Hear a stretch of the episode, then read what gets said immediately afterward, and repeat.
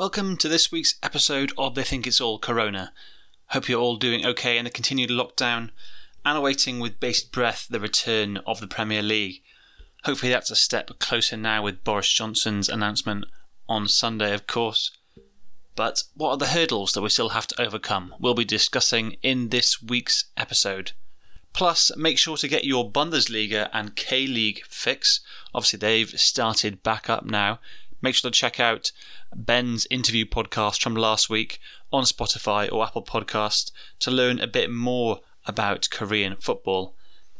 On this week's show, we will of course have our normal weekly features, including the Dawsey Challenge. This is They Think It's All Over. They think it's all over. It is now. So today we want to discuss the Premier League's Project Restart, uh, which has been in discussions for the last few weeks now, and Premier League officials are trying to get all clubs to agree on a program to get the league started again in the next few weeks. Uh, what was useful for that was in the Boris Johnson's announcement on the weekend and the, the documents that have followed and the discussions that have come after is that they have allowed uh, elite level sport to restart on the 1st of June. So that does open up the window for the Premier League to get started. But what are the sort of barriers at the moment that the clubs are facing, and, and why is a lot of um, chat at the moment that it might not happen at all? Well, I think first and foremost, you know, the Brighton player who was diagnosed with coronavirus just a few days ago. I mean, I, I, I can't see. I think you said last week, Scott, that if it just takes one player or one manager to get it, and I think Yep. that's it for the Premier League. And I'm not really sure what's going to happen now. Obviously, with with this diagnosis. Well, exactly. I think, I, like like you said, I did say it last week, and it's only the case that yeah, maybe one player has it now. He might recover in say two, three weeks time, but it just shows how easy it is for everything to stop. Say if this happened while the games were getting restarted, well. It, it wouldn't be ideal. You'd have to maybe stop everything, or at least stop everything to do with Brighton. We saw it last time, didn't we? Where uh, Mikel Arteta was diagnosed with coronavirus, and that really closed it down in the first place. So, do you think we could see a sort of opening and closing of the door, to, so to speak? You know, we, we might get started, play a few matches, someone gets diagnosed, we got to stop again, wait a few weeks, and then get back to it. Is that a possibility? No, I, I think that would just be ludicrous to do it like that. You know, they, they- they're already up against the clock to get the games done in time. I think really the only way to do it is the is the the lockdown camp in essence, where all the players have to go to a sort of controlled facility. They only travel they only travel to matches on buses. You know, they're only ever in contact with people that have been tested, and they do it like that. That's the only way I think to truly control uh, to stop players like the, the Brighton player from catching it and then halting the whole project. I, I think that was the plan originally, but it seems now in the last week or so that that plan's been scrapped completely. Yeah. Because the likes of, um, well, Brighton, as we mentioned it, and the other bottom few clubs, I think Newcastle as well, have also been rumoured to be against that sort of plan, um, as then they think that not having the home advantage for certain games would be unfair. Obviously, there wouldn't be any fans in the stadium, but just having the familiarity of the changing rooms and stuff. So it seems like there's enough clubs that to, to block that move. The Premier League is now re-seeking to sort of restart the, the season as normal, I guess, but without fans. Is is that feasible, or is it is it a non-starter completely? I mean, it's it's tough, isn't it? Um, they have, yeah, they have obviously confirmed that it will be at sort of home and home and away matches, which is quite interesting. But is that possible? Probably not. In all honesty, with um, obviously, I, I can't see that happening. I honestly can't. I, it just traveling all over the UK, well, England. Obviously, Boris is allowing that now because he's an idiot, but it just doesn't. I can't see that working. Obviously, you know, coming from London to Manchester and back again, obviously they'll have their own like private coaches, etc. But I, I honestly can't see that that happening, unfortunately. But do you think that we could go back to sort of the the Hiron plan, if you would, of a few weeks ago, and if that deadline of the end of July wasn't in place, if we had a bit more time to complete the season, that we could do that. We could just sort of do a very slow, you know, play a game once a week, once every two weeks, take it slowly, make sure to have the precautions in place, and get the season done over the next six months, say. Ah, I mean, it's possible, but um, obviously other competitions will come into play. There's the likes of the Champions League, etc. How would that work? Um, not really sure. obviously the, the the money as well.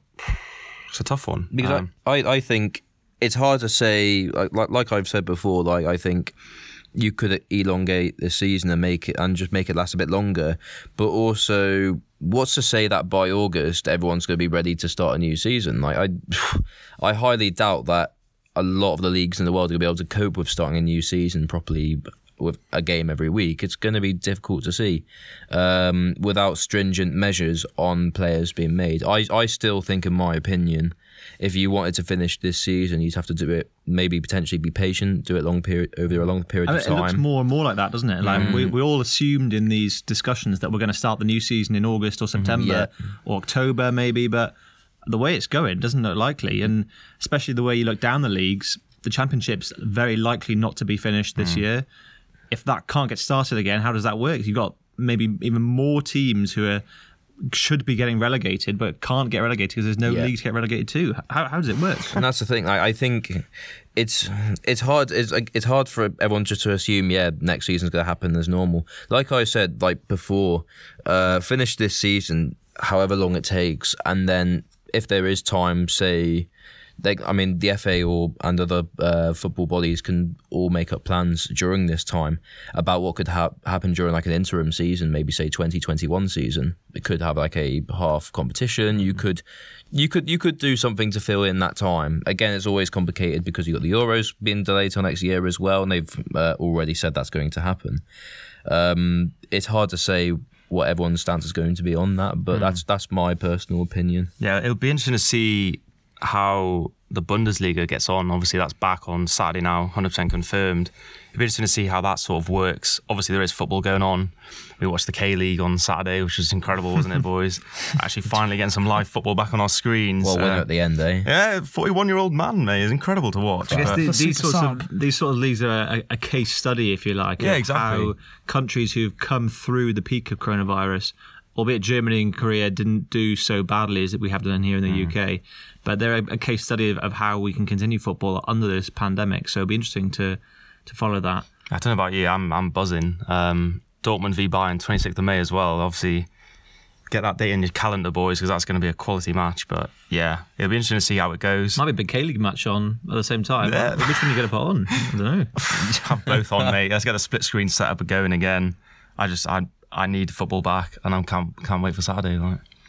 Uh, of course, the other big news from um, England was that Kyle Walker was uh, spotted out and about again. And we talked about him a little bit on the show a few weeks ago for breaking the lockdown conditions for a a party, shall we say? Um, and again, he was spotted flouting the rules. So, what, what was the story this time? Um, well, I mean, the journalists sort of followed him doing multiple trips in the day. He went to his sister, and then he went to his mum and dad's, etc. Which is obviously a disgrace at this point. He put some flimsy little apology on Twitter as well, which made it worse for me.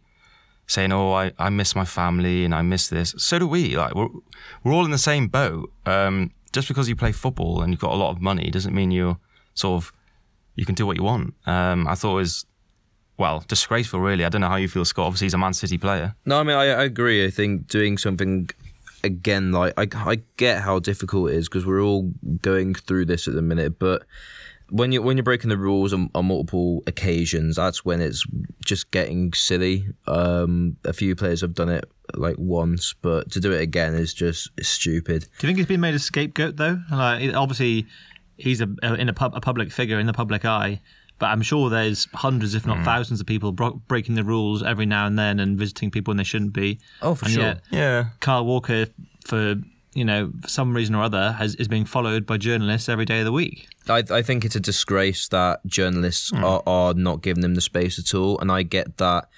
Um, I get it is frustrating not being able to live your life um, without someone following you.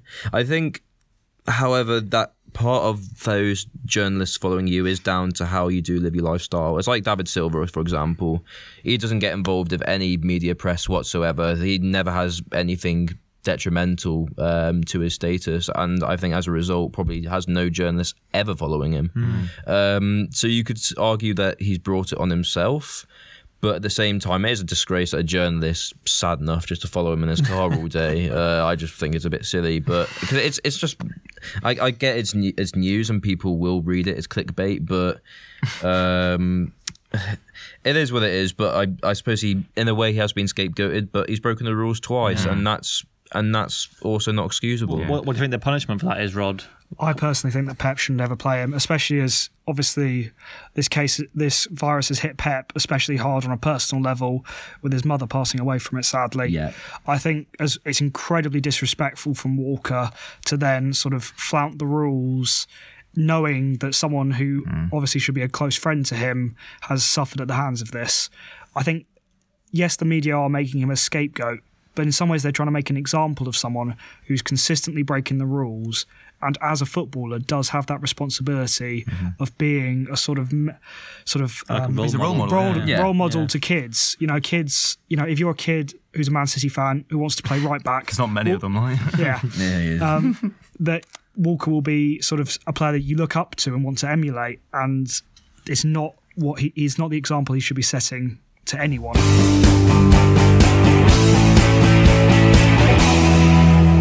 So we're returning to our new weekly feature of Start One, Bench One, Sell One. It was a good one last week. We had a, a few interesting conundrums to discuss. Uh, Dawsey, what have you got lined up for us this week? Yeah, so last week I promised uh, an age-old debate will be reunited. So I think we'll start off start off with that one, and we'll do Scholes. Gerrard, and Lampard. Predictable. The classic, the, the classic, the classic three. One of the biggest debates in Premier League. What are you thinking, boys? I think it's very easy for me. Here he is. As um, Lampard starts, Scholes on the bench, and Gerrard's gone, unfortunately. Gerrard has to go. Yeah. of of Yeah. those ones, he has to go. I think, Simply no prems. yeah, uh, Ooh, he- obviously a great player, the Premier League era, but no silverware. Obviously, bottled it at the final minute when he was most needed. Scholes, his longevity, his his utility player uh, who can play in you know across the midfield, scored so many goals. What was the stat of the day about scoring more goals? He's got more goals than Drogba, yeah. More goals than Drogba. That's crazy, isn't it?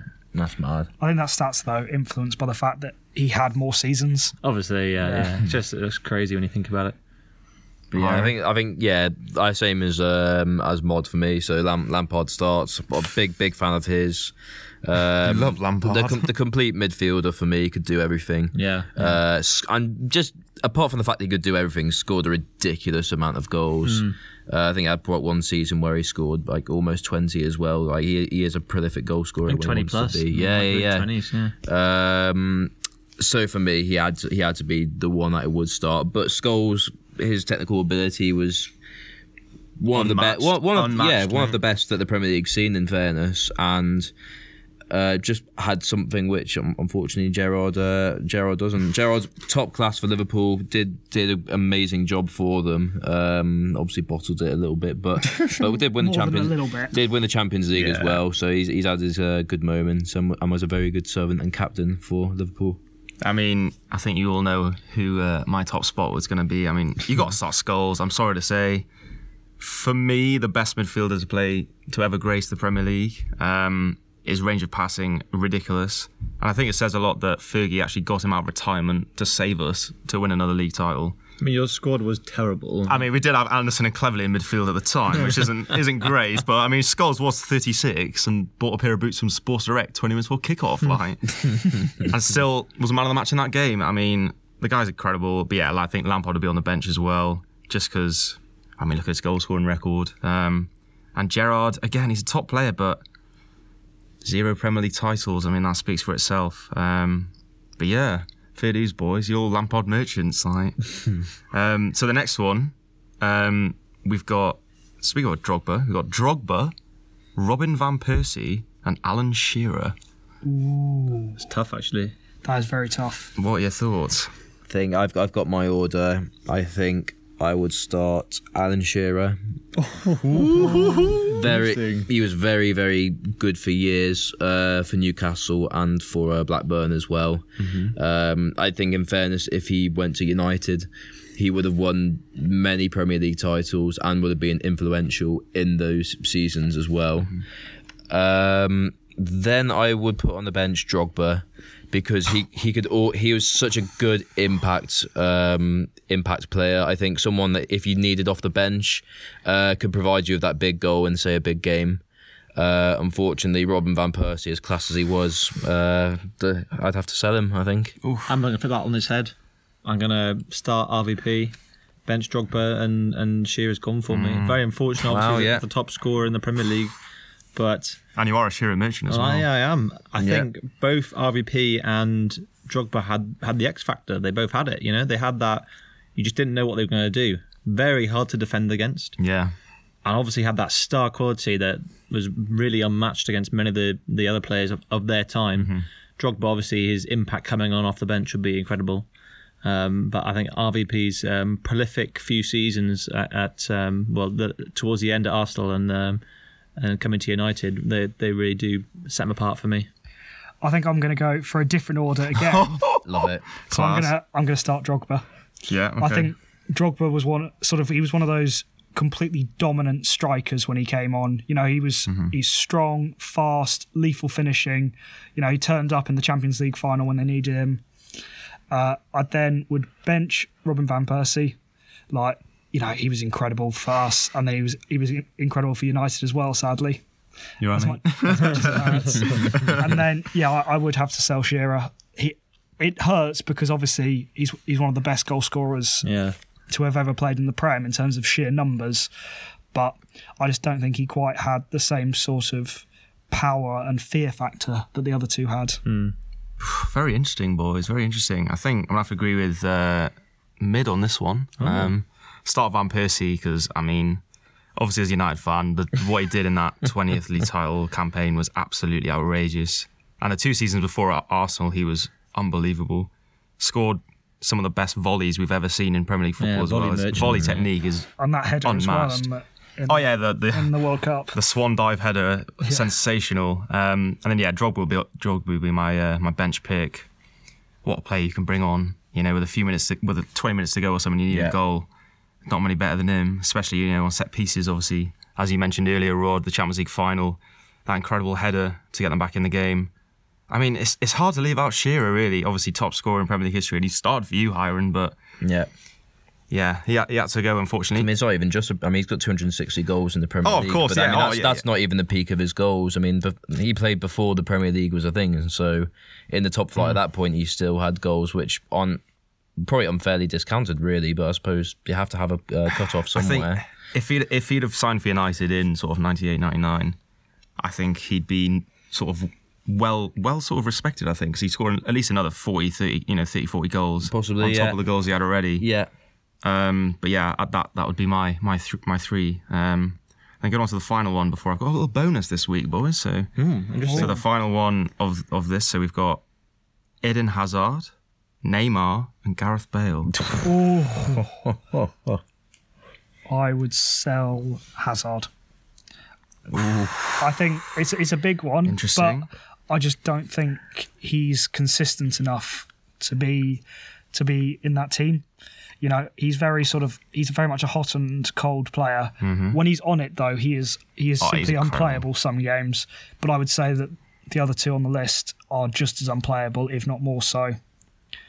I then think I'd have to. I think I think I might, may have to bench Bale. Okay. I think I think potentially if he hadn't have gone to Real Madrid, he may have been starting. but the fact Four Champions Leagues, four Champions Leagues, but he doesn't feature for them week in Mm, week out. interesting, He- what he's done coming off the bench, and you know those those goals in the finals as well, Mm-hmm. incredible. But I just don't think he's if he if he would have gone to a club where he could play week in week out in his preferred position as well on the left. He would probably have been starting, and then Mm, you know Neymar. He was part of MSN. yeah. What a Yeah. player! He has bottled it Is it slightly. but- PSG now? I mean, it's pretty irrelevant. That's the thing. I think that's what takes Neymar down for me. I think he'd be my starting player if he'd stayed with uh, Barcelona as part of MSN. But obviously, he's moved to the Farmers League. I think he's he's on the bench for me. Bale takes my starting role, and that unfortunately puts Hazard on on the uh, transfer list. but um, I guess for the same reason as Rod said, the hot and cold. But um, to be honest, Hazard, Hazard very very close to Neymar. They could easily be in the other way around. Um, Obviously, Hazard has done it in the Premier League as That's well. the thing. you know. Yeah, Neym- Neymar un- unproven on a cold Tuesday night in Stoke. So. The ultimate test. Problem for for me, unfortunately, with Bale was his uh, injury record. I think I'd have to sell him. uh, it's I, I I love seeing Gareth Bale play. He's immense. Uh, again, for some of the vital goals he scored, and I mean the one the Copa del Rey uh, running past the uh, Barcelona defence of world class. It's probably a, a mile off the pitch and still somehow got it around. A mile Uh, off the pitch. oh, it's He could have he could have high fived a ball boy. yeah, I I think so. Um, but his injury record just hasn't been good enough. He hasn't been t- a consistent key player uh, throughout Real Madrid while he's been there. Maybe he's had a few a few seasons out of many where he's been uh, top class. Um, I think I would start Hazard. I think he he is top Surely class. not. I I, I I think so for what he bring what he can bring in terms of his dribbling. Um, I think his passing range is fantastic, and he's uh, got eye for goal as well. I've, I've, I think Neymar for me, although. I think if I go if I was going for peak season, it probably would be Neymar in terms of his time in MSN, but he is a little bit more relevant, I think. Yeah, but yeah, it's a shame. but I think he's very much deserved on the bench because he is top class and he could bring you just something that bit special. I think if if you needed him. Fair play. I'm, I'm going to agree with you again, Miz, mate. um, mm. Bale, Messiah. Bale starts for me. I mean, not just for the stuff he's done for the clubs. I mean, the season at Spurs where he was basically unplayable, won PFA Player of the, the Year and Young Player of the Year. But for what he's done for Wales as well, obviously as a Welshman, getting us to the Euros and having an incredible tournament. Well, he's on for golf as well, mate. He's, I mean, he loves playing golf, which is obviously class. Wales Golf Madrid. In that order. Exactly. Um, and then yeah, on the bench it'll have to be it'll have to be Neymar. Um, the guy's a genius. It's such a shame he's at PSG now. If he was still at Barcelona, I think he probably would have won the Ballon d'Or a few years ago. Yeah, Um, probably right. Which is a shame. I mean, he went to PSG to win the Ballon d'Or, which is the most deluded thing I've ever heard. um, Do you reckon he'll come back? Messi obviously calling for it. there is a I mean, there's a lot of rumours going about. Um, obviously, Barcelona signed Griezmann last summer for like 90 odd million, so I don't know how their funds are looking, but I mean, I'd love to see it personally. They'll pull some money out somewhere. Yeah, I always mean, do. yeah, the- you know what Barca are like. Yeah. I mean, Messi and Neymar, incredible partnership. Um, and yeah, I'll have to sell Hazard. Um, it's a tough one. It's a tough one. It is hard. I think looking at his season he's had at Real Madrid, he's not really done much. Obviously, been hit by injuries as well. But unfortunately for Hazard, it comes back to it every now and again. He just has a sort of run of games where he just doesn't look into it. dog, you know. Um, I think it was a, he didn't score in like 380 days or something ridiculous in the Premier League at one point in his career. But yeah, Bale starts, Neymar on the bench, and then Hazard's got to go. Unfortunately, Grim but fair. What's this? Uh, So the bonus you've bonus got round, the bonus Yeah, round, Very so- exciting. so it's a still sort of same premise. Um, start one, bench one, sell one, but this time in terms of managers. So we've got the, cl- the classic, Manager, assistant manager. the classic. Th- no, no, no. in, in the dugout, upstairs, Yeah. and in, in the car park. Going for this is so. This is this is looking at who do you have as your manager, who do you have as your assistant, and who do you have not at all at the club, not at the club yeah. at all. So we've got But is it, do we have to actually assess their qualities as an assistant? No, no, no, no. So it's basically just it's basically Okay. like your ranking of how good they are as okay, managers, yeah. and in the in their peak now as well. So we've got In the peak. Oh, Yeah. interesting. Jose Mourinho, Jurgen Klopp, and Pep Guardiola. Well, Jurgen Klopp's gone. Oh, oh, I disagree. Yeah, I, I think he's in there for me. In the peak. yeah. He's he Yeah, has just won the the Champions League, and he got Dortmund to the Champions League final, and he's won the league this season with Liverpool as well. He hasn't won the league with Liverpool. Thank you very much. Um, I mean, I'm sorry, Klopp has to go. He's not on the same. Um, I don't think he's on the same table as uh, Mourinho and Pep. I think those two are rightfully together in terms of their level. Um, I think I'm obviously going to be a bit biased and go for Pep because what he did at Barcelona was just a joke. Um, uh, he won everything there in one season. Um, With Lionel Messi. with Lionel Messi, yeah, but uh, my argument has always been as well. Look at every other manager that's had Lionel Messi have not done as well as what uh, Pep did with him, uh, and he was the one that really got him going as well. Um, Jose, Jose Jose, on the bench. Jose Mourinho would certainly be good support. I mean, he was um, assistant manager at, at Barcelona at one point as well, so could could work out there. I think. I think Jose's my my first choice. He he's world class. He's got Uh, to. He is he's man, he's, he's done it in so many different leagues. You know, done the double, and almost every time he's come into management for the first time, won Champions League, won the Premier League. You know, he's, he's got it all in his locker. And um, as for the memes, you know, you can't beat it. Hilarious guy. I prefer not to speak. I prefer not to speak. Icon. Um, my second choice is Klopp. Oh God, Uh, no. I think what he did with that Dortmund side in must have been what 2012, 2013. Yeah, that season. Yeah. who you know, it it was pretty unknown that Dortmund side. The the players in there were not big names, but he he made them into big names, and he got them into the Champions League final against Bayern Munich. And you know, no one had heard this guy. It was a bit of a sort of rags to riches tale, and I thought on that day, I thought, wow, this is this is a real football manager. You know, this is this mm. is the guy. Pep Guardiola for me, obviously he's a great manager. You can't deny that, mm. but. He's never done it without Messi or 500 million pounds. That's the key. He needs one of the two That is the key. to uh, to to to be successful, mm-hmm. and I I just I can't see him doing it with say you put him in that Dortmund side uh, when they're mid-table in, in the early 2010s. Does he take him to the Champions League final? I don't think so. Without without six hundred million pounds, which No, you wouldn't exactly. get. Yeah. I mean, there's quality players there, and Pep could have done a great job with that Dortmund side. Um, They weren't But- quality players when Klopp took over. I think that's, the, that's the big thing with Klopp. Um, is he takes players. I mean, you look at Liverpool's starting eleven right now. He's got players from Hull. He's got players from Southampton.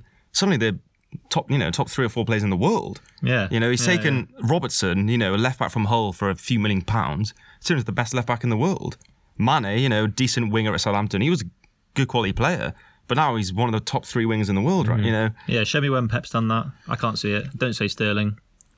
Sterling. Oh. No, Sterling is awful. He's not awful. No, I still disagree with the state. I think this is said every week, but I, I still disagree with that. I think he he's made Sterling a, a very proficient uh, player.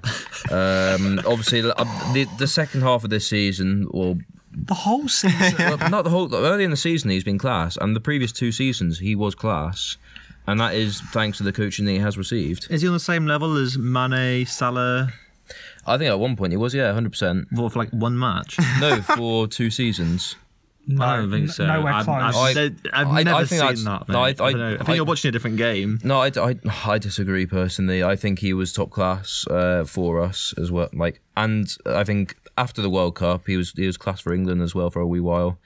Um, I I think he just obviously I, I don't know why you boys don't rate him. I, I've watched him week in week out, and Because he his can't play move- football? That that's just ludicrous. That is completely ludicrous. Of course he can, and his goals and assists are, are just incredible as well. Uh, consistently being high up there in the last few years. so Rod, what's your three? So I'm going to agree with Mid. I think you know Jose just has to be top. He's won. He's won the Champions League with Inter and Porto. Like you know to do that with those sides is just incredible. And Into they're- a class that year though. Uh, granted, Porto Against that's an Bo- Pep- amazing beat, achievement. Beat Pep's Barca as well. Oh, yeah, no, like you know the, the teams he beat. That you Mm-hmm. would you have put money on them winning it? No, no, Like, they, they No, weren't the favourites by a mile. no, of course not. They were a good side, obviously, and but Porto though, Porto alone Mm-hmm. should be enough to put him up there.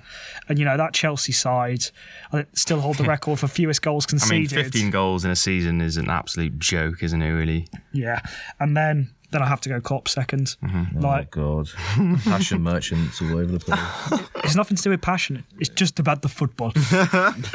like you know what again? What he did with that Dortmund, what he's mm. done this season with that Liverpool side.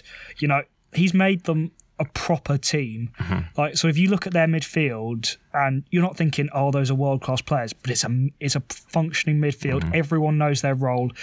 Everyone is doing their job to the letter, and that's why that team's been so so successful. And Pep, you know. I'll take I'll take his first season at City as an example. Yeah. You know, he did not inherit a bad squad, but he got simply outclassed mm-hmm. because he didn't have players to play football exactly how he needs it to be played, mm-hmm. and then he doesn't have a plan B. That's the. I, when I was thinking of this list, I was thinking the average club. Obviously, if if I was in charge of a club with eleven world class players and unlimited funds, yes, you get Pep Guardiola in. But any other instance, you just can't you can't see Pep Guardiola managing a football club. You know, you you put, you put him in United now, you put him in Arsenal's team now. He does he's useless. He's lost. So I think, and I, you know how I feel about Jose Mourinho. I think he's a brilliant manager. He'll definitely start for me. Obviously, stood up to the Glazers very, very well at his time at United, obviously, so I'll respect him for that. But all of his accomplishments speak for themselves. Um, it's tough between Pep and Klopp. It really is. Um, but I think the last few seasons of Liverpool, I think just just give Klopp the edge for me. Oh God, Um, I'm not happy with this at all. Yeah, again, Dorsey agrees with mid. I, I was going to say it's, three in a row. it's, it's shocking. three, Like yeah. it's fair play, but I think yeah, that would be my three. Very hard to very hard to leave Pep out, but unfortunately, not all clubs have Lionel Messi in it. So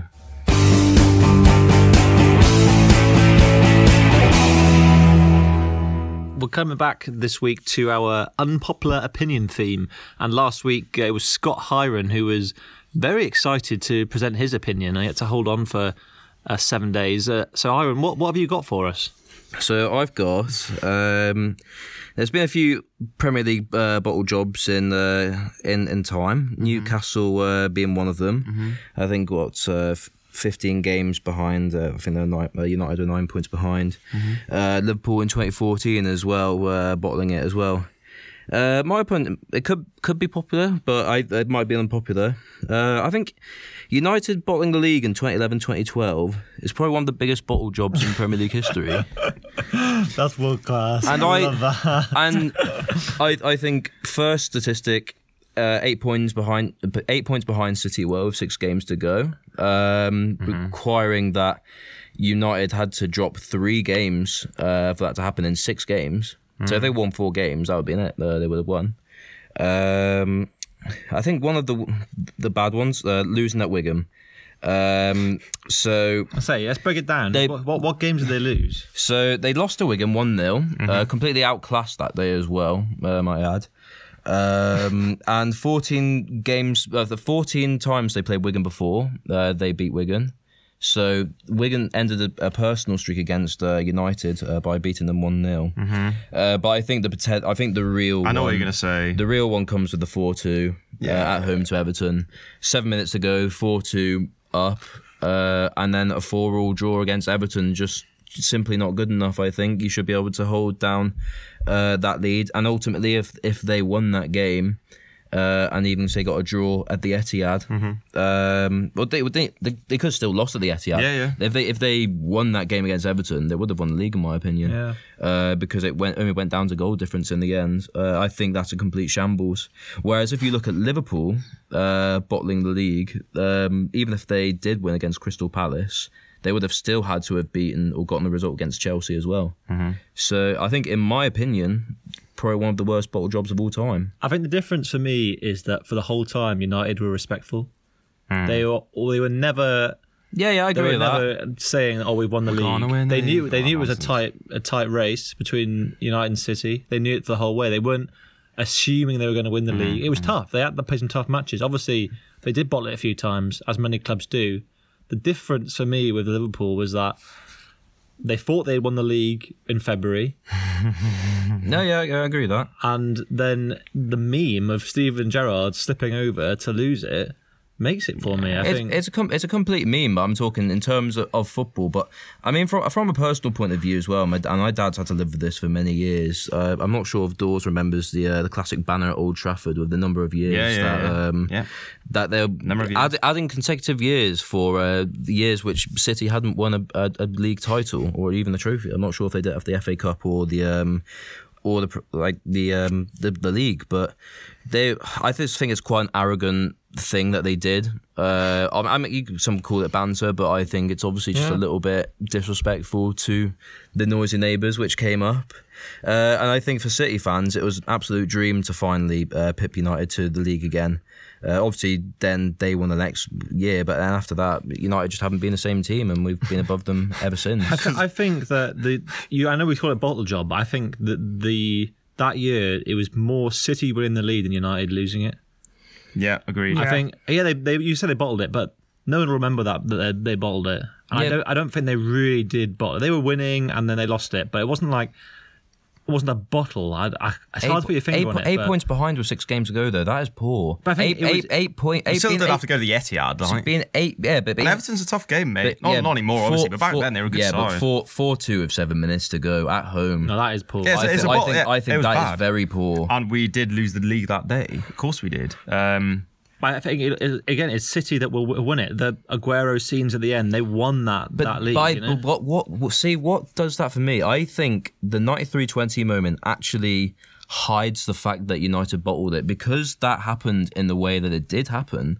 I think everyone remembers that that season for that Aguero moment and not for United losing, say, or not winning against Everton. What's the point? Everyone does remember it for the Aguero Every, moment. everyone remembers Yeah. for that, but Yeah. Uh, but if you actually look down to it, that four two going from four two to four 0 in mm-hmm. seven minutes, that's what cost United the league that season. I think that's a, especially being eight points. It is a bottle Yeah. job. Eight points Of course ahead, it is. that is- Of course it But it's not the biggest bottle No, no, job. no. In my opinion, it because possibly Chris is. Ball is still it's on the same level as the Everton bottle. Yeah, No, very but I they- think yeah, if but, worse. Yeah, but if yeah, but Liverpool still wouldn't have won the league. That's my that's the key difference for me. Yeah, but United, that they would United need had to go another to City. result. It was the same thing. Yeah, but again, if United won that one game uh, without bottling it, they would have won the league. And they're You, eight you say that about any result. Yeah, of the but it was it came down to goal difference, and that's how that's how tight it was. Any dropped result Mm-hmm. for United, that was it. surely the fact that it stayed close means they didn't bottle it as much. I, d- I know because they were eight, they eight points ahead. They eight points ahead with six games to go is such a good position to Mm-hmm. be in, and they threw it away. They did for. I'm not saying they Yeah, didn't yeah, bottle did, it, yeah, but I did. think I still think the Liverpool one is a bigger bottle. I, I, I disagree because I think Obviously. there there was a different no, but there were different. Um, there, I don't think they had a, a. I mean, obviously, Sturridge and uh, Suarez were class that year. Uh, I mean, their defense was shambles, but they they were. They Hang were, on a minute. But the- so was ours. No, yeah, but I mean, you can see the 33 goals that year, which isn't terrible. Um, but for me, I, I mean, I suppose, yeah, But like, Vidic and Finn are injured for most of the season. They Yeah, played yeah. Carrick and Fletcher as our centre back partnership for most of that. What, what was Liverpool points difference? Like how many points Liverpool had? it was it was two. So even if their draw against Palace turned into a win, we Well, would still at- been at- ahead of them on at goal the most, like how? What was the most they were ahead? Uh, I They were five points clear with two games to go, weren't they? fi- I think it was five. But then you had a game We in we had two games in hand on, on them at one point. We had many games in hand on them. So I think it looked because we had the games in hand, it looked worse for Liverpool than it actually yeah. was. If we had the games already played, I don't think it would have looked so bad for Liverpool. It'd be like, well, well, like I mean, obviously the the, Chris, the Crystal Palace that that was an awful result, but they still had lost to Chelsea as well at home, which is like a it was a tight game, a fairly tight game, but Chelsea are a very good team. Very interesting opinion, Hiron. Well, we'll take the vote then. Who um, is now in believe in belief of uh, Hiron's unpopular opinion? Any anyone converted? I'll say I'll say he made a few good points there. And obviously, as a United fan, I know that that wasn't a bottle job, especially the Everton game, as you mentioned, Scott. But I just think the Newcastle one with Kevin Keegan's shambles and Liverpool's in, in 2014 were bigger bottle jobs. I think ours were third. Third place I'll take, but I think mm-hmm. those two take the cake. for. Rod. I haven't been converted, sadly. I think, yeah, I, it just for me, whenever I think of a bottle job, I think of that that Yeah. Liverpool team. You know, yes, you've made a good case for it. I, li- I like the stats; they were very good stats. Mm-hmm. I appreciate that. I appreciate that. But you know, No, I agree. I agree. By by the stats, I, I think it does seem it, but it just won't be remembered. It Yeah, it- as I a bottle think- job. Yeah. I, I think what you remember is fair. I, I just think that the Aguero moment certainly masks over it. Uh, and with Newcastle, they finished four points behind United that, that season, so it was, it was kind of already done by that. I mean, again, it was the it was the Kevin Keegan um, breakdown, which everyone, everyone obviously remembers, but there was still a big title race for quite a lot of the uh, the remainder of that season. Like like I said, nine game, I think nine points behind with 15 games to go for United. It wasn't the biggest comeback in the world. Well, moving on then to our regular on this day feature. Uh, what's the date today? Twelfth, is it? Yeah. Twelfth of May. What have we got for us this week, Doors? Obviously coming right towards the end end of the season. So we've got two classic 2013 moments. Um, Same year. Very interesting. Yeah. First of all, we've got, well, for me, one of the best moments in football history with uh, Troy Deeney's incredible winner against Leicester to send them to to the playoff final all those years ago, Vicarage Road. Unbelievable scenes. I think I it made our top ten commentary moments I of the think you definitely did. I mean, Go check that out on Mixcloud. it's it's incredible. I remember watching it live. Obviously, Leicester had a penalty at one end, which was missed by Knockaert. Almunia boots it up. The ball comes in, it goes to Hogg, and then Deeney smashes home. And the scenes were well unbelievable. It was a double save by the keeper. Yeah. Almunia made yeah. two great Yeah. saves. Um, and I mean, you all love that as a football fan. The scenes, eh, the fans on the pitch, commentators couldn't, didn't even know what was going on. It was unbelievable scenes. Um, so that was obviously that's obviously a special day. But because on the same day, on the same day, yeah, on the, uh, the exact so same across, day, across the country. um, up in Manchester, it was Sir Alex Ferguson's last ever home game for Manchester United. Um, emotional day for me. Um, I did cry. I'll hold my hands up for that. Um, obviously, saying goodbye to the best manager in the history of football was so tough. Um, his speech was incredible, but I think it's it was so deserved going out as champions. I mean, there's a scene of him sort of getting a guard of honor coming out, the impossible dream playing over the speakers, and champions twenty times on the on the on the ground. It just makes your hair stand on end looking at that those scenes. Um, and then one one more for you, Scott. I'll give I'll give you this one. So Oh, last season, it's the day that City did did in fact secure the title against Liverpool. Um, obviously at home to uh, away to Brighton, where they were behind for a minute and had us So all Liverpool- panicking. Had us all Liverpool- panicking. Liverpool fans all celebrating, loved it. Um, but yeah, I think obviously that's one of the best title races we've ever seen, if not the best. Um, and yeah, City put this day on this day last year. Crazy that years gone by since then, isn't it? No, it's, So it's much has changed. so much has changed. Yeah. Crazy. Um, but yeah, that's that's on this day. Yeah, I think in terms of that, that title race, probably I, I agree one of the best title races in in the Premier League history. I, Liverpool just couldn't stop winning, but then either could we. And uh, I suppose you could say they bottled it that that year as well with uh, a, a lot well dropping points did, to yeah. Everton Talk, and talk United. about bottle jobs. and, and in, injured at United, I suppose they that's that's a top um, top debate. That could be another debate as well. But um, oh, fa- fantastic win that was, and it, the fa- fact they had to win 14 games in a row was just a joke. Um, obviously, companies winner the uh, the week before with Leicester. Uh, so yeah, very memorable year for that uh, for me. Fantastic. On that theme, actually, who, who's going to be up for um, unpopular opinion next week? I mean, Hiram looked straight at me, so I guess it's going to be me. no, that, that was just, yeah, I'll, I'll take it for next week. I'll take it for next week. Doors, Doorsy's up next week. Looking, looking forward to that I've got, I've got a few in mind. Mate. I've got, got to select one. Got to select one. So moving on to another another Dawsey feature. Lots of Dawsey features at the moment. uh, obviously, the regular Dawsey challenge, the Dawsey Eleven. Uh, I can see Rod's got his stat pad out. That's good, good to see. As usual. Uh, what was the challenge this week, Dawes? Uh, so this week we've gone for. Um, we've realised we haven't done the Premier League for a few weeks now, so we're going to go to the best eleven to have played for at least three different Premier League clubs. Um, the only rules is that they had to have actually got an appearance in the Premier League. So if they're on loan, that's fine as long as they did make an actual appearance. So who'd like to start? Hiram, would you like to go first? Yeah, go on then. Uh, so we'll start with the goalkeeper, which I think should be in for everyone for me, and that's Peter Schmeichel. Um, I think by by for, oh god, I don't like the look of Miller's face here, but um, Peter Schmeichel, top class, um, will always be remembered for what he did at United. Um, but the fact that he's just that level above everyone else, um, and one of the best goalkeepers uh, in the Premier League, yeah, just had to be in there for me. Uh, we've gone for a, um, a formation of a 4-4-2, a classic 4-4-2. Um, good, and good prem formation. like yeah, it, I that's like it. it, Very, like very it. Premier League. Uh, and we got him as captain as well. Uh, Stuart Pearce at left back. Okay. I thought he did a um, brilliant job at uh, Nottingham as Nottingham. Um, um, he was. Ju- I mean, everyone knew him as Psycho, and he was just absolutely nuts on the left back. But um, everyone was always very scared to play against him. Uh, he was very forceful in the challenges, and he was just very solid. And um, he did a very good job, I think.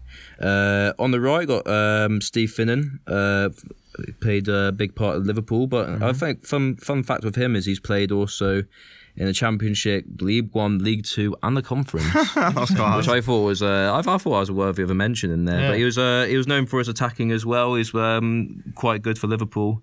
Um, I think it was quite good to say with uh, Carragher next to him as well. So I think it, I think he deserves to be in there also. Yeah. Uh, centre back partnership of Kolo Touré, who's part of that invincible squad for Arsenal. Uh, I suppose nothing else more has to be said on how good they were, and Rio Ferdinand, which I think people know I'm, I'm a fan of Rio Ferdinand as well. Uh, I don't think anything needs to be said on him either. um, then for my middle two, I've gone for Gareth Barry, who I thought was very. Um, he's been very consistent wherever he's been. Uh, City, obviously, West Brom, um, and also Villa as well. Um, he's just been a solid all-round performer. Can do uh, a little bit of everything. Uh, and I think he'll keep things quite solid. Alongside him, obviously, had to be Frank Lampard. Um, I suppose for sim- similar reasons, but uh, just being that one of the best players the Premier League has seen. Uh, then on either side, then I've gone for Samir Nasri on the left, and which I, I I think he was good at Arsenal, and uh, then became like even better at City as well in his early years. Uh, obviously, won the Premier League. Um, and he could use both feet very well. Same with James Milner, and James Milner is a very good worker too. And I think what I like about this is that you can interchange them at left and right uh, midfield, so you can have a little bit of a different dynamic if you need it, um, because they're they're both very adept at using um, either feet. And then I thought up front, them two um, very good strikers. Uh, one being uh, Romelu Lukaku, scored over 100 goals by the time he was age 24 uh, speaks for itself, really, um, especially at Everton. And uh, Mike Owen as well. Well, obviously quite unpopular with Liverpool and Man United fans, and the Newcastle fact fans. No one and likes him. No one likes him, but he won a Ballon d'Or and he was um, top class and, and, and won the um, Premier League with United as well. So I think he deserves to be in there for me. So quite a good um, 11 for me, I think. Yeah, it's quite well balanced, mate. Quite well balanced. I like that team. Um, how about you, Rod? You got your little Yeah. his classic notepad So ready? yeah, Schmeichel in goal, Big Pete. Say no more. Big, Big Pete. like Stuart Pearce at left back, same as Hiron. You know, eight goals in one season. At, a, at You love back. Stuart Pearce. Yeah, I have noticed that actually. Hmm? I've You're actually a big fan of Stuart Pearce. He's come up in a few of your 11s. Um, and This is only the second one he's come up in. I disagree. Check the tapes, mate. Check the tapes. right. I wa- and then I was tempted to go for the Invincible centre back partnership, but in the end, I had to put Rio Ferdinand in there. You know, he's one of the best centre backs the Prem's ever ever seen, if mm-hmm. not the best. And then I went for Sol Campbell over Kolo Touré. I just think he had sort of a bit more presence than Kolo Touré did. yeah, fair enough. And then right back was where I struggled a bit. In the end, I went for Glenn Johnson. Oh yeah, very good shout. I like that. Yeah, like that. West Ham, Chelsea, Portsmouth, Liverpool, and Stoke. Chelsea. Yep, yep. He's he's done them all. Like you know, just in some ways, just for the, the sheer sort of journeymaness of playing for all five of those, mm. Yeah, and doing, class. and he's, he did it for a long time in the league, which is important. And then speaking of a long time in the league, defensive midfielder Gareth Barry. You know, you have to be you have to be pretty decent to have the most appearances in the Premier League ever mm-hmm, For sure. and I think Scott's Scott said quite a lot about him already. I then went for Lampard Milner as well to complete mm. my midfield. There, you know, Lampard. We we talked about him earlier on the show, just how good he was, how many goals he scored, and thankfully, yeah. For this challenge, we got slightly dealt in by the slightly dodgy transfer of him to Man City, Very dodgy. Very dodgy. Uh, yeah, owned owned by the City Group. Classic City Group business. Got to yeah. take it the chin. And then James Milner, he's he's very much sort of the, the Swiss Army knife player. yeah. You know, uh, Sure, what you is- got one of those in your bedroom. Oh, obviously. um, looking on his Wikipedia, it lists his position as winger, midfielder, fullback. For me, he needs to do a season in goal just to complete the complete football. Hey, Did he Really, play in goal? Some, I'm sure I've seen him in uh, keeper kit. Like, He played up front for City, I remember, but I don't think he played in goal. Not I'm sure. sure I've seen like a- on a video like you know, Premier League players in goal. John O'Shea's always the one that Yeah, brings yeah. he may have been trained up, much like Kyle Walker, just for that that moment. But it, sadly, it's never happened. I then went for sort of a front three with one player sitting slightly behind. I've got Dimitar Berbatov, you know, incredible player, mm-hmm. silky skills, great finishing, who played for Spurs, United, and Fulham. He was class with Fulham as well. Yeah, he was very, very good. That was sort of, you know, Fulham's peak mm-hmm. time in the Prem from 2012 to 2014. And then up front, I went for Lukaku, you know, incredible goal scoring record. Probably one of the worst ever mismanagements whilst he was at United. What the what your nutrition team did to him. you know, he was supposed to Yeah, double his goal scoring record, not his weight. yeah, I agree. And then I went for Jermaine Defoe. You know, he's been a solid performer wherever he's gone Spurs, Portsmouth, Sunderland, and Bournemouth. Less so at Bournemouth, but that, was- he's, that was really the tail off. But, you know, he's, he was still getting very, very good numbers at Sunderland in a poor Sunderland side. yeah. Quite similar to Hiron's team there. Yeah, a few, few, few, Yeah. few Few, similarities. yeah, few repeat repeat names. What about yours then, Miz? I'm looking forward to Well, it. I was. I think I don't think I've got any of what you boys have said so far. Oh, good God. I think That's incredible. I think Milner. I've got Milner. Um, I don't think I've got anyone else that you've you boys have said, but I'll go. I'll I'm go looking for it now. to this. I was looking forward to yours, Mids, because so So just just a, just a, a asterisk on this. I've I've gone I've gone for players who I have that journeyman quality in the yeah. Premier League. They're not necessarily the best player. I'm not saying this is the best mm-hmm. team and it would beat every other team, but this is those real classic Premier League players who've played for so many clubs you wouldn't believe it. Uh, in goal, I've gone David James. yeah. Classic. Six clubs he, he's played for Liverpool, Villa, West Ham City, and Portsmouth. 53 England caps, I think people forget. Yeah. Um, and obviously, famously seen serving up pizza at a festival in 2014 after he went bankrupt. Um, but yeah, I think a great player in between the sticks and, and a Premier League legend. Uh, right back, I've, I've put Milner. I think he's played in three different positions so far. Anyway, yeah. Left back as well, I think. Yeah, Anyway. but I mean, in, in our in our 11s, he's played right mid, centre, centre mid, and, and right back so far. So um, yeah, five five clubs he's played for. See where Dorsey puts him if he is. And Very interesting centre back partnership for you, which will will uh, yeah, I'm, I'm sure I've heard of both Got of a these. feeling. I've gone for uh, Philippe Senderos. oh my Might remember him from his Arsenal days, but also played for Everton, Fulham, and Villa. Obviously, potentially one of Switzerland's best ever exports to the Premier Xhaka. League. He's Oh my Xhaka. god! You just said Granit. Xhaka. What have I just heard? I'm joking, I'm joking. Um, and a real journeyman around Europe, actually, in his later years. Uh, he's managed to become fluent in six languages, which I think is a very interesting stat for footballers. Um, he plays alongside Zat Knight. Uh, Yeah, of course, there it is. I knew it. I knew al- it. always remembered by Arsene Wenger. I will always remember Zat Knight.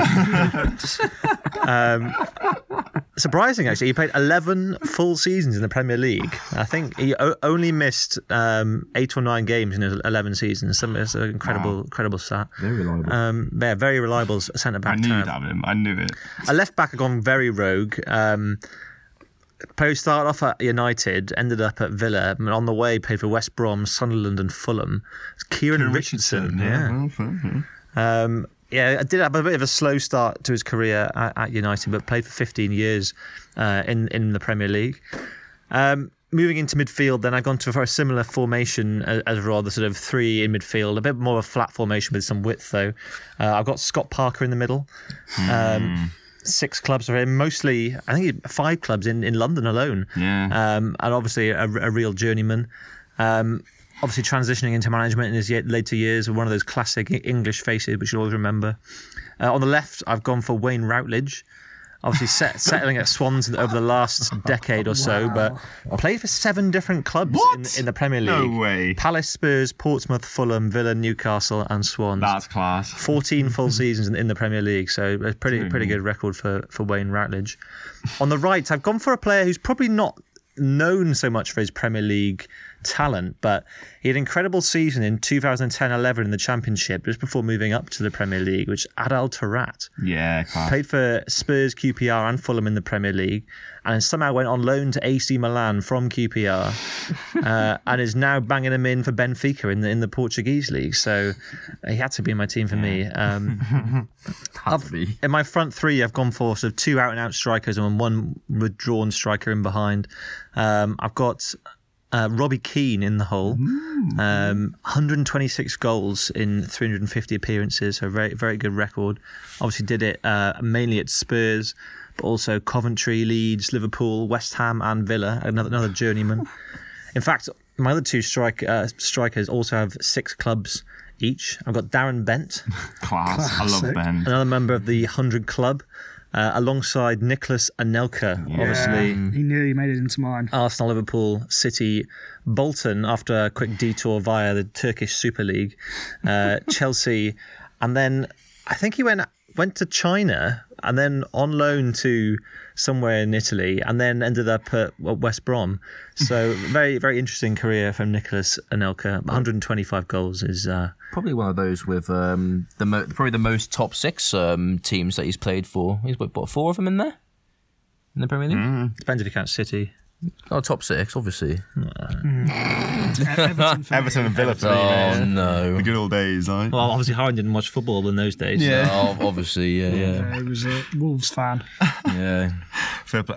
I actually really like that team mid. To be fair, It's, it's a bit of interest, rogue, but rogue, interesting. rogue, Yeah, but good. Rogue, but very I mean, good. I, I didn't say it was going to be filthy. No, you know, I- no, I, think no. I like just- that front three in it's particular. just That front three is incredible. yeah. The front three is really good. Um, so yeah, I'll go through mine. I mean, Big Pete in goal. Come on. Did he serve pizza though? No, he- no. Oh, what- God. Has he gone bankrupt? Yeah. That's a negative, really. um, It's unique. exactly. I, left back, I've gone for Wayne Bridge. Obviously, oh dear. I think mainly known for his controversy with John Terry more than anything. I but thought you were anti-bridge merchant as well. I've, I'm, I really like Wayne Bridge, mate. Especially since I'm a celebrity. Yeah, I'm a celeb. He was very good. Um, and yeah, obviously his story with John Terry is obviously what he's most well known for. But he's had, he has some cracking seasons in the Premier League, and I really really like the look of him. Um, fancy him? Right? Could have made Here we it, go. could have made it mine for just for the uh, the lack of the handshake with John Terry. Yeah, I mean, see it that's- there that's That class. Sums up doors really. what's this? Uh, centre back partnership, uh, same as Rod, I think. Rio and Sol Campbell. I said last week that Ferdinand's the best centre back to ever play in the Prem, so nothing else needs to be said. And Sol Campbell, the invincible. And obviously, it's funny that he went to Arsenal from Spurs, which annoyed my brother, so that's always good to see. Um, that right back, shout, shout out to Mike. yeah, Spurs. shout out to Mike, Mike Spurs. You gotta love Sol Campbell, don't you? Um, and then at right back, I've got Kyle Walker, which um, was quite a surprising one. What are you doing, mate? No, it's a, it's be- good. It's a, at the end It's of the day, choice, right back was tough, and Walker, his first season at It's City was disgrace. class. You've broken lockdown. yeah, twice. yeah, yeah. I mean, obviously, Can't be that's a shambles. That's Should a never be shambles. picked for a team. It's a shambles, but No, I'm going based on based on quality. I think he has he had to be in my Yep. team. Um, yep. Yep. good, good shout. I Yeah, think. cheers, mate. Cheers, mate. Cheers to the support. mate. Cheers to the That's all support. right. That's all right. Deary Um, me. I, like Aaron, have gone for a classic 4 4 2. Yeah, that's good to see. So on, on the right of midfield, I've got Damien Duff. Oh, that's class. What a player he was. Um, Very good. Obviously, won the league with Chelsea before moving to Fulham, Newcastle. A fantastic player. Very underrated as well. He's captain of Ireland for like 40 caps, whatever Really? it is. Wow, He's yeah. Very, very good player. Um, midfield partnership, I've gone for Michael Carrick. I mean, for me, one of the most underrated players of our generation, really. Yeah, yeah. Um, and then Frank Lampard next to him, the classic Eng- English duo in there. Left mid, I've gone for Andrei Kanchelskis. Um, obviously, he played for United, City as well, and, and Everton. What a player he was in the early 90s. Um, obviously, won a few league titles with us before moving on to the scum. No. And then, then up front, and then up front, I have to have Dimitar Berbatov. He's my first name on the team sheet. For me, one of the most gifted players, technically ever, really. The likes of Zidane and Bergkamp as well. Those those sort of best first touch I've ever seen. I think from Berbatov. His first touch is outrageous. Um, obviously, United for a few years didn't work out, unfortunately. But yeah, what a player! And then Andy Cole up next to him. 187 goals in the Prem. I mean, the guy's an icon um, at United, Newcastle, and then he obviously had a little little spell at City. Well, classic, classic with some of these players. irrelevant, irrelevant City were back in the day. To sort of go go there towards the Yeah, end. of the your career. retirement home, really. Literally, Oh, yeah, yeah, yeah. Um, but yeah, I a think time. that that had to be the team. I'm very happy with that. Um, obviously, Wayne Bridge and Kyle Walker is controversial. Team. Yeah, very controversial team. Yeah, it's controversial. mate. Yeah, I've mixed things up, mate. Mixed things up. But Yeah, I like it though. I like it. Yeah. to be fair, boys, some good teams there. Very good teams. so. Yeah. Any hints for next week, Doors, or is You it know under mate. wraps as usual? Under wraps as usual, mate. You know it, mate. We shall look forward to next week. Yeah, very exciting. Well, yeah, make sure to tune in again next week. We'll be on Spotify and Apple Podcasts as usual. We're back with the usual uh, coronavirus news. Hopefully, we'll have some more info on whether the Premier League is going to get restarted or not. This has been They Think It's All Over, and it is now.